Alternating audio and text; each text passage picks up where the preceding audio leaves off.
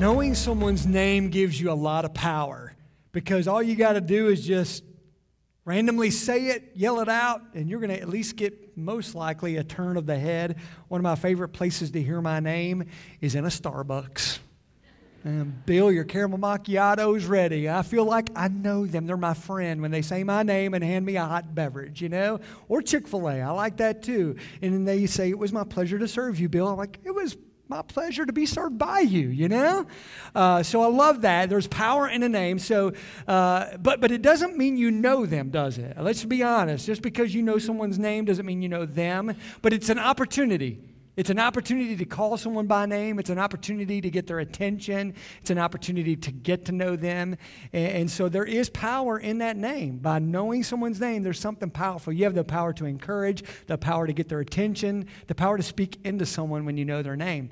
And just to show you the power of that and to, to make this really real for you, here's what I want you to do for me for just, uh, just a few seconds. I want you to extend your hand to someone you're sitting near and introduce yourself and say, hello, my name name is, and say only your middle name to that person. Go. Ready, set, go. So how many of you were shocked to find someone you know, you thought you knew well, you did not know their middle name till just now? All right, there you go. Yeah, that's when you know you really know someone intimately, when you get to know their middle name. And that, and, and to tell you how powerful a name is, when someone in my house said my first name and immediately said my middle name, there were certain emotions that came into my heart. Usually I wanted to hide, you know what I mean? So there is power in knowing a name and utilizing that name. Uh, why are we talking about this? We're talking about this because that's the journey we're going to go on together starting today and the, the rest of, of these four weeks leading up to Christmas. We're going to look at the different names of this baby that was born that first Christmas, if you will, and placed in a manger. And it's going to help us, I believe, begin knowing him, and maybe in a way differently than you've ever known him. Now, again, just knowing a name doesn't mean you know a person, but it's a start. And that's our goal, is to give you that start. And you may say, oh, I already know all this, I already know this. You hang in there with me. I believe you're going to pick up on some things you've never picked up on before as we look at these various names. The first one that we're going to talk about today is a little bit of a spoiler. It was it was mentioned in the video before, only a few times. uh, but we're going to find this passage that talks about that in Matthew chapter one, which is the very first chapter of the New Testament of the Bible. Uh, and uh, and honestly, it's it's a name that is rarely even used for God in the entire Bible. We'll talk about that in just a few moments. Before we read this passage to you, I want to I want to make sure that you know the big why behind this. Uh, It's be fun to learn some new names for God, and it can be kind of interesting to learn a little bit about what these names mean. But the whole reason behind all of this is this truth, and I hope you never forget this truth, and you'll hear me say this over and over and over again this month. His name alone has the power to give life. His name alone. That's why this is important. You can forget a lot of people's names. Don't forget this one. Don't let go of this one. Don't underestimate this one. Cling to this one. This is the only name that has the power to give life. Let me read to you Acts four twelve before we look at Matthew one. There is salvation in no one else. God has given no other name under heaven by which we must be saved. This is the only name. This is the only person by which we can be saved, by which we can be rescued, by which we can experience life transformation, by which we can receive that free gift of life everlasting. This name alone. That's why we need to get to know not only the name, but the person whose name it refers to. And not only do we need to know it, we need to make it known to others. Because that's how we have joy given to the world. That's how we get peace on earth. It's not something that is going to be done by our government. It's not something that's going to be done by some cultural shift. It's only made possible by knowing this person who is joy, who is peace, who is life to us. So that's why all of this is vitally important. We're going to look in Matthew chapter one, starting in verse eighteen. And this would be one of the two main passages that we often read in the Christmas season. One of them is in Luke two, this one in Matthew one. It's a Christmas account that really kind of focuses on Joseph and his story a little bit. Within this passage, we're going to be introduced to this name we're going to look at today. Starting in verse eighteen, it says, "This is how the birth of Jesus the Messiah came about. His mother Mary was pledged to be married to Joseph. But before they came together, she was found to be pregnant through the Holy Spirit. Because Joseph, her husband, was faithful to the law and yet did not want to expose her to public disgrace, he had in mind to divorce her quietly. But after he had considered this, an angel of the Lord appeared to him in a dream and said, 'Joseph, son of David, do not be afraid to take Mary home as your wife, because what is conceived in her is from the Holy Spirit. She will give birth to a son, and you are to give him the name Jesus, because he will save his people from their sins. All this took place to fulfill what the Lord has said through the prophet. The virgin will conceive and give birth to a son, and they will call him Emmanuel, which means God with us.' When Joseph woke up, he did what the angel of the Lord had commanded him and took Mary home as his wife. But he did not consummate their marriage until she gave birth to a son, and he gave him the name Jesus." Now, within this passage, you see several names there. I have a feeling, I have it on authority, that we'll probably come back to this passage a little bit later this month as we go through this journey together. But today we're going to begin our journey by looking at this name that is prophesied, Emmanuel. His name is Emmanuel.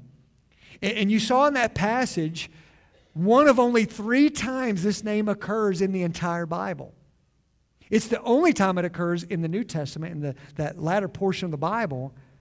And when it when we see it there in Matthew one, it's actually quoting Isaiah seven fourteen. The other time that it's mentioned in the Bible is twice in Isaiah chapter seven. Which is a prophecy that, that this is going to be the sign, that there will be a virgin who will conceive through the Holy Spirit a son, and his name will be Emmanuel, which means God with us. So what does this name mean for us? How does this name impact us? One way it impacts us is it reminds us of this. It reminds us that this baby, the one called Emmanuel that was placed in a manger, it reminds us that he was promised. He was promised. This is one of those things that I tend to gloss over.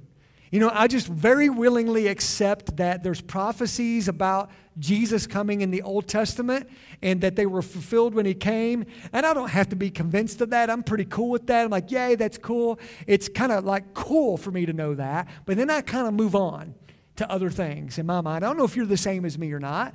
Uh, I don't geek out as much as maybe other people do about that. But I do want to pause for a moment and geek out about this.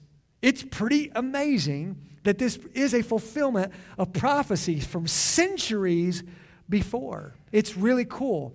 But but what I kind of want to focus on is this, the state of mind and maybe the state of the heart that must have existed for the people that lived in Israel when this baby was born and placed in a manger. A lot has been made of the, the span of time that exists between the Old Testament and the New Testament, four hundred years, four centuries. If someone has ever made a promise to you and they wait four weeks to fulfill it, aren't you a little like, hey, hey, hey, right? When Amazon promises me two days, free delivery, we, we expect that, right? We're going to be We're going to expect that. So I couldn't even imagine, when you think about the idea of a promised Messiah, a promised Savior, that we see prophecies, prophecies about in the Old Testament, and that there are centuries that pass before it happens.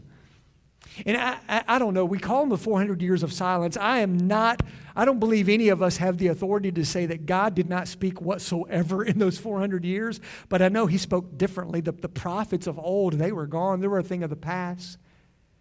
And those who belong to the, uh, the Jewish faith, the Jewish religion, the Jewish tradition, clung to these prophecies hoping that one day they'd see the fulfillment of that. And while they were waiting, they became oppressed by a growing Roman Empire.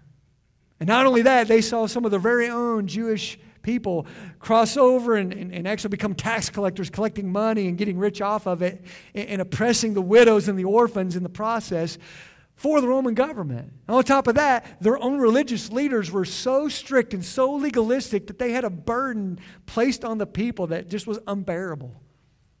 Whichever way they looked, whether to their own people that were supposed to be leading them or to this new Roman government that was oppressing them, there was no hope. There was no peace on earth. There was no joy to the world. And then, piercing that darkness, piercing that silence, was the angelic host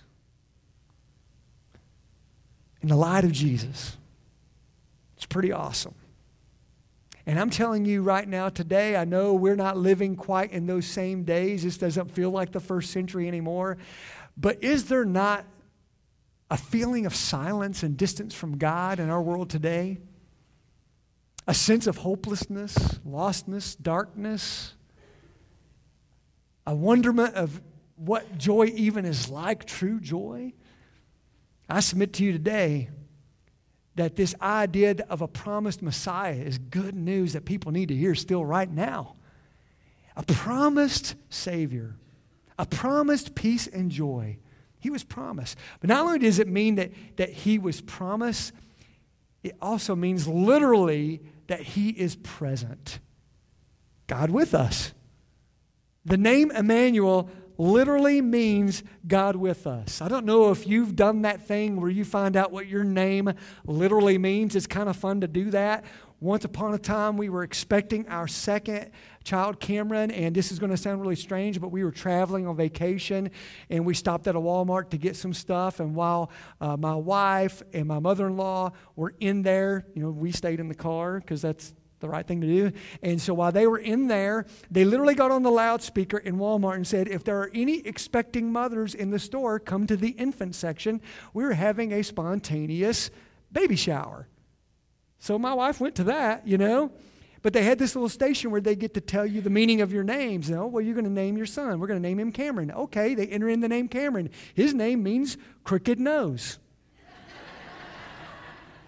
Well, we got that one wrong, but, you know, we were committed to it already. And we said, well, let's find out what our oldest child, who's already born, Molly, what does her name mean? Enter in Molly. It means a sea of bitterness.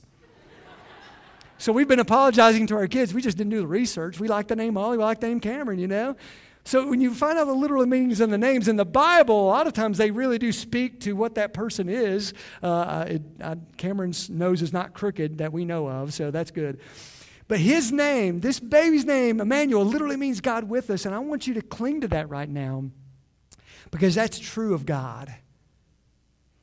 I want to read to you one little verse from John's account of Christmas, if you will. John one fourteen says, the Word became flesh and made his dwelling among us.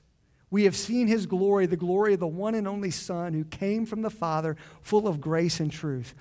God put on human flesh. And boy, was he introduced to what that was like. He was immediately plopped into a food trough in a stable. You know what I mean? But God put on human flesh and came among us and made his dwelling among us, became one of us, God with us. I am, the older I get, the more God has helped me to understand the simplicity of what he's doing. And the simplicity of what we find in the Bible. And I want to just tell you how simple it is. You read the Bible cover to cover. It is simply the story of God making us and doing everything he can to be with us forever. That's the whole point of it all. You can go back to the first three chapters of the Bible, and you see how he created everything, how he spoke the universe into existence. And there's this moment that if you're not careful, you'll miss it because we're so focused on Adam and Eve and the snake and the apple or whatever, you know. But there's this moment after Adam and Eve had blown it and sinned against God where it was a cool evening and God was walking in the garden and they hid from him because of that. And if you aren't careful, you'll miss the fact that God was walking in the garden like it was a common thing that happened. He just walked with Adam and Eve. And I always wondered, what if they had never blown it? And, and, and the Bible says that death entered into our reality because of that sin. And so if they had never chosen disobedience and rebellion, they'd still be walking in the garden together. And so when sin happened, that, that ended that tight fellowship that they had with God, and death entered the world, and sin became a part of our D N A, right? But here's what's really cool. As you continue reading the Scriptures, you continue reading the Bible, God did not stop. God did not give up. He did everything He could to still be with us, sinners though we are, rebels though we are, clueless though we are at times, faithless though we are at times. He is always seeking and pursuing to be with us. And part of that plan is this crazy thing about a virgin conceiving by the power of the Holy Spirit a son that somehow can save us. God putting on human flesh and dwelling among us. And He came and He was born and He was placed in a manger for the sole purpose of growing up to hang on a cruel Roman cross so that all who would believe in Him could call Him, that's my Savior, that's my God. He is with me and I am with Him. Everything that God has done from the beginning of time is to be with you personally, to be with you personally. I will tell you another way to say His name. Emmanuel means God with fill in the blank, and put your name there. That's His name. That's who He is. That's what He's about. I want to fast forward to the end of the Bible, the next to last chapter, Revelation twenty-one. Let me read to you verses three and four. I'm going to, I'm going to read you a prophecy that has not been fulfilled yet, but one day will. And it's a prophecy about a giddy God. It says, I heard a loud shout from the throne saying, look, God's home is now among His people. And you know, when we're giddy, we repeat ourselves a lot. And he, he starts doing that. He will live with them, and they will be His people, and God Himself will be with them, and He will wipe every tear from their eyes, and there will be no more death or sorrow or crying or pain. All these things are gone forever. Do you feel the, the excitement and the giddiness of God in that passage? Because this prophecy says that there's going to come a day, there's going to come a time when this world as we know it, as dark as it can be, as painful as it can be, it's going to become a thing of the past, and there's going to be a new heaven and a new earth, and there'll be no more death, no more dying, no more pain, and God will finally walk with us again, just like He did in Genesis one and two. Walk with us again. Be with us right there. That's what He's excited about. That's why He sent His Son. That's why He put on human flesh and dwelt among us, is so that we could be with Him forever. The whole point of everything is this. If you are willing, if you are willing, He will be with you forever. If you're willing. That's a very one good one-sentence description of what we call the gospel, the good news of Jesus. Man, you go you go spread that news this month leading up to Christmas. Say, man, I, I go to this church, and, and we're going through the names of Jesus and the names of that baby, and, and one of them's Emmanuel, and you may sing that sometimes in some of your carols, and that literally means God with us. And what I've learned is that if you are willing, no matter who you are, no matter what you've done, there's no asterisk there, not only the good yous, the okay yous, anyone, if you are willing, He will be with you forever. All you got to do is stop the direction you're going in and turn around, and you'll see a God who's been pursuing you from the moment you were born, chasing after you because He loves you. He has a plan for you, has a purpose for you. And stop and turn, and He's right there. He's right there. And that's, that's the next step I want to leave you with to consider this morning. Be with God. That's your next step. Be with Him. Be with Him. He's with you, but are you with Him? He's pursuing you, but have you stopped and let him catch you? Have you welcomed him into your heart and life? That's the big question. And it's the most important question you'll ever answer. Am I with God? Am, am I with God? He, he, has, he has come to me. He has, he has sent his son for me. He is Emmanuel, God with us. He is omnipresent. He is present. He is present in this moment. But am I actually with him? That's the question. That's the question. And here's the awesome news. And it's my favorite promise in all the Bible.